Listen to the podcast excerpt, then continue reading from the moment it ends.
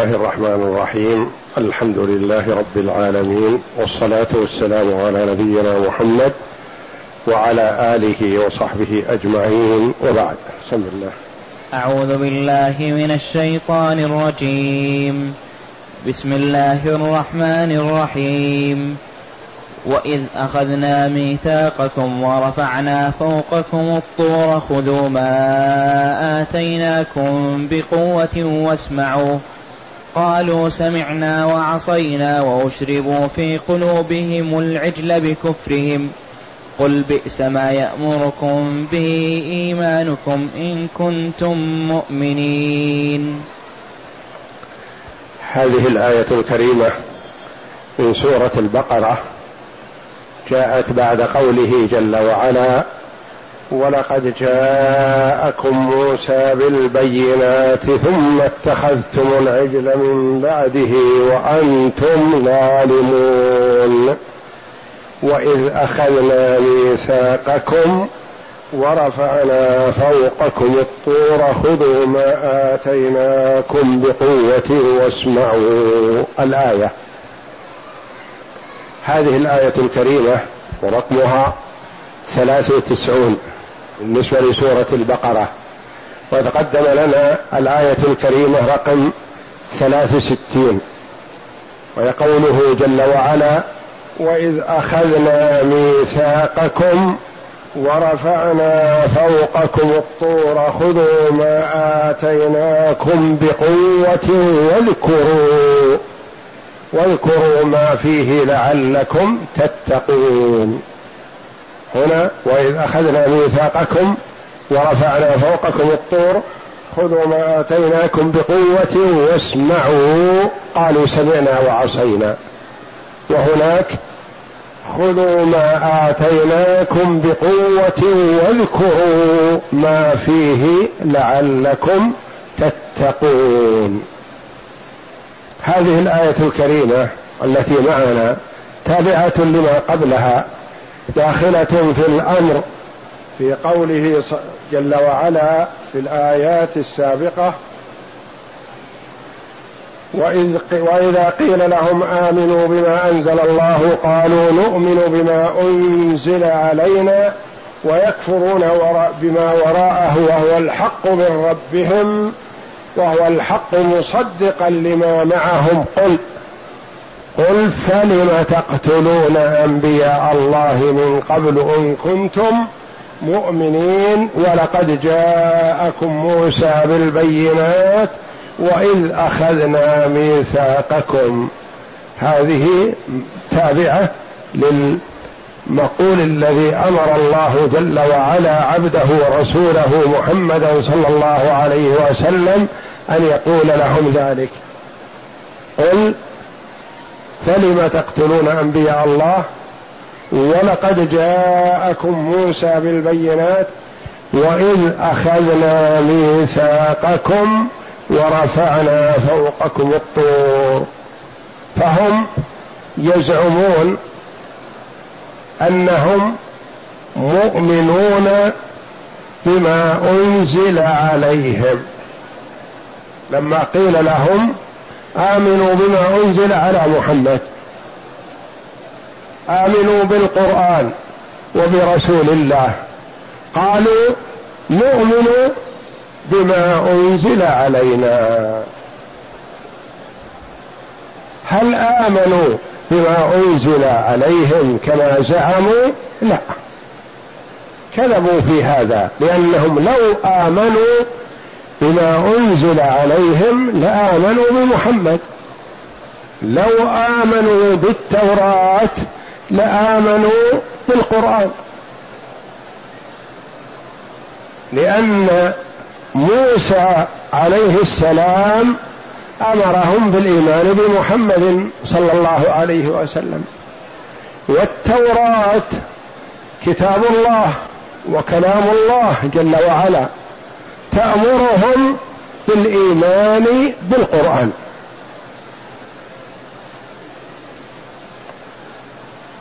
فيذكرهم الله جل وعلا نقضهم العهود ومخالفتهم للأوامر والنواهي التي أمروا بها على ألسن رسل الله. وبما جاء في كتاب الله. وإذ أخذنا ميثاقكم ورفعنا فوقكم الطور. يذكرهم بموقف حصل منهم موقف عناد وكبرياء وغطرسة وعدم مبالاة بأمر الله. يقول اذكروا حينما رفعنا فوقكم الطور الجبل. قيل لهم اسمعوا واطيعوا فأبوا. آمنوا بالتوراة فأبوا. فتوعدهم الله على ارسل رسله فأبوا. فأمر الله جل وعلا كما تقدم لنا قريبا في الآية السابقة الملائكة بأن ترفع الجبل العظيم جبل الطور. وكان مسافة بعيدة فرسخ في فرسخ على قدر معسكرهم. فرفعته الملائكة وجعلته فوق رؤوسهم. قيل لهم آمنوا؟ قالوا آمنا. وسجدوا مطيعين لله على الشق الأيسر كما تقدم. ويرفعون الشق الأيمن ينظرون الجبل من فوقهم. فعفى الله عنهم وأبعد الجبل عنهم. وصار هذا ديدا اليهود يسجدون على هذا الشق. يقولون هو الذي رضي الله عنا لما فعلناه فأزال الطور عنا فلا نزال نسجد هذا السجود. يسجدون على الشق الأيسر ويرفعون الشق الأيمن ينظرون إلى السماء. وهذا كان هو الأصل أنه كان لما كان الطور الجبل فوقهم كأنه ظلة يعني غطى فوقهم. يأمره الله جل وعلا فينزل عليهم. وهم عصوا وعصوا وعصوا فلما رفع الله الطور قالوا أطعنا. ثم لما أزاله رجعوا وقالوا سمعنا وعصينا كما هنا. وإذ أخذنا ميثاقكم يعني العهد عليكم ورفعنا فوقكم الطور والطور هو الجبل العظيم الذي كلم الله جل وعلا عليه موسى كان موسى على الطور. لما كلمه الله وأنزل الله عليه التوراة. ورفعنا فوقكم الطور خذوا ما آتيناكم بقوة واسمعوا. خذوا ما آتيناكم بقوة يعني بقبول وانقياد واستجابة. واسمعوا لما أمرتم به والمراد السمع سمع الطاعة والاستجابة وليس المراد سمع الحاسة فقط لأن سمع الحاسة لا يفيد. إذا لم يكن معه استجابة. وهذا يأتي كما نقول مثلا في الرفع من الركوع سمع الله لمن حمده. ليس المراد السمع فقط وإنما المراد الاستجابة أي أن الله استجاب لمن حمده لمن يحمده. قالوا سمعنا هم حرفوا وأولوا واطلب منهم السماع المقرون بالاستجابة. فهم تهكموا وقالوا المطلوب منا السماع بالحسة بالحاسة سمعنا لكن الطاعة لا سمعنا وعصينا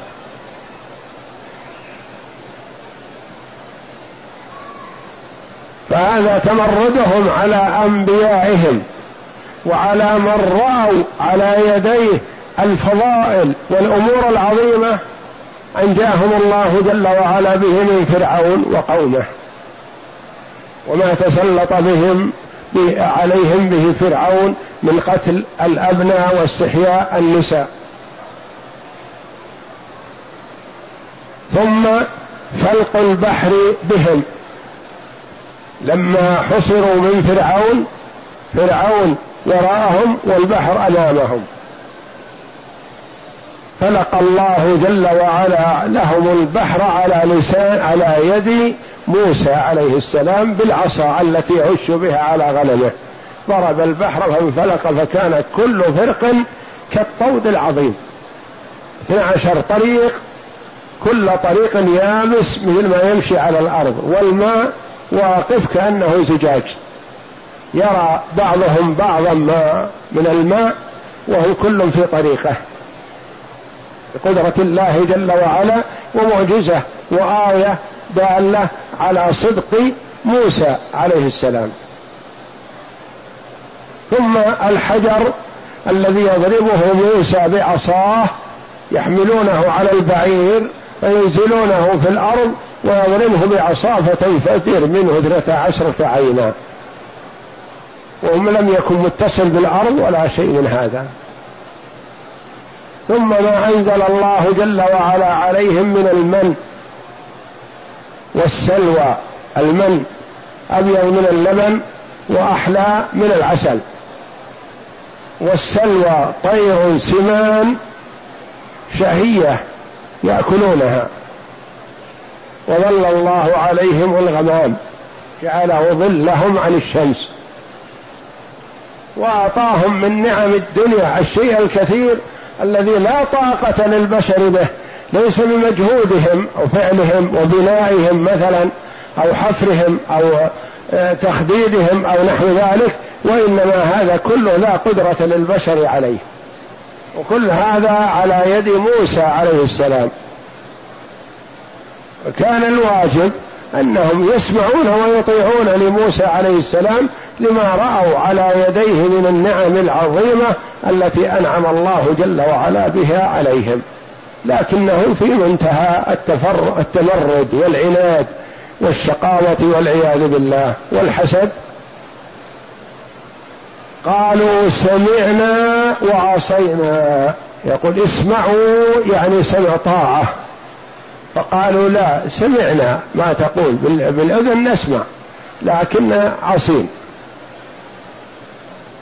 هل يقول هذا عاقل لرسول من رسل الله جل وعلا؟ وعلى رسول الله الصلاة والسلام؟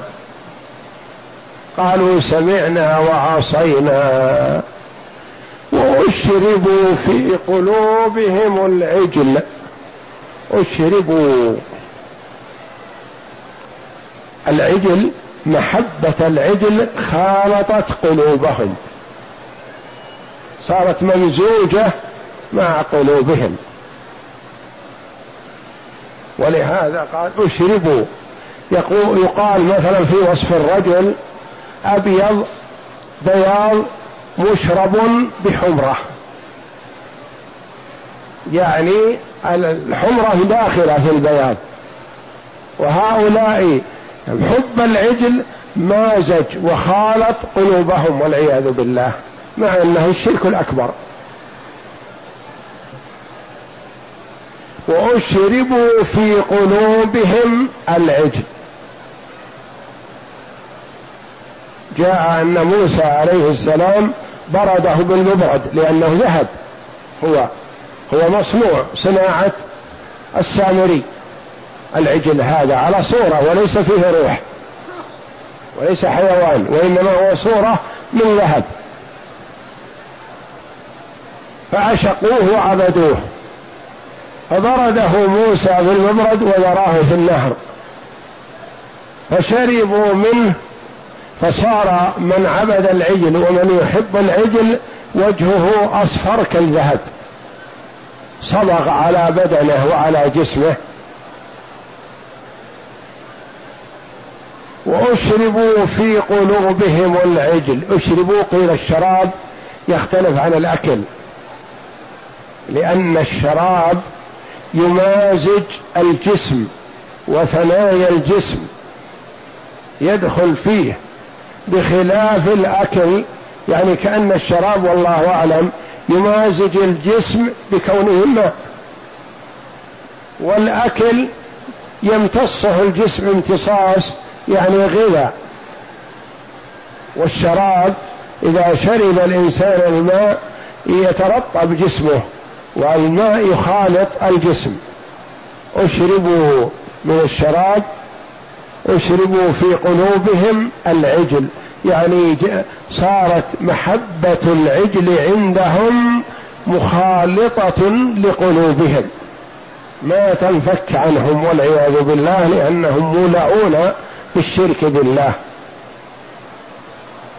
واشربوا في قلوبهم العجل بكفرهم. الباء سببية. يعني بسبب كفرهم بالله صارت محبة العجل مقدمة على كل شيء عندهم. لأن المعصية تجر إلى المعصية الثانية. والطاعة تسبب العمل بالطاعة الأخرى. المعصية تقول أختي أختي. والطاعة تقول أختي أختي. يوفق العبد لعمل طاعة ويوفق لطاعة أخرى بإذن الله. إذا أدى العمل المعصية العامل المعصية جاءت المعصية الأخرى كالعقوبة له. ومن ثواب الحسنة الحسنة بعدها ومن ومن عقوبة السيئة السيئة بعدها والعياذ بالله. وأشربوا في قلوبهم العجل بكفرهم بسبب كفرهم بالله صارت محبتهم للعجل والإشراك به لله جل وعلا أحب شيء لديهم. قل لهم يا محمد لأنه قال في الأول قل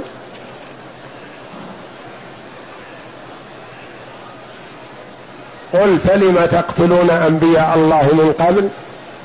قل بئس ما يأمركم به إيمانكم.